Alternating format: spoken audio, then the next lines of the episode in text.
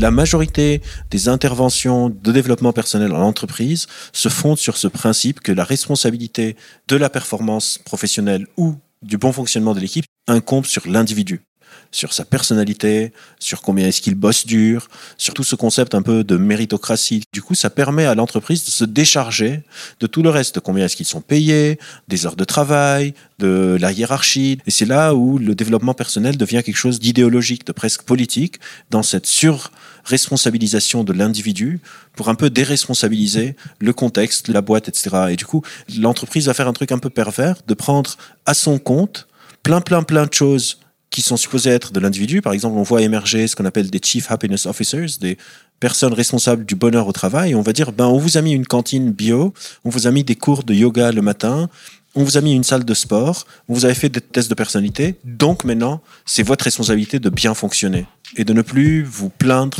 ou dire quoi que ce soit.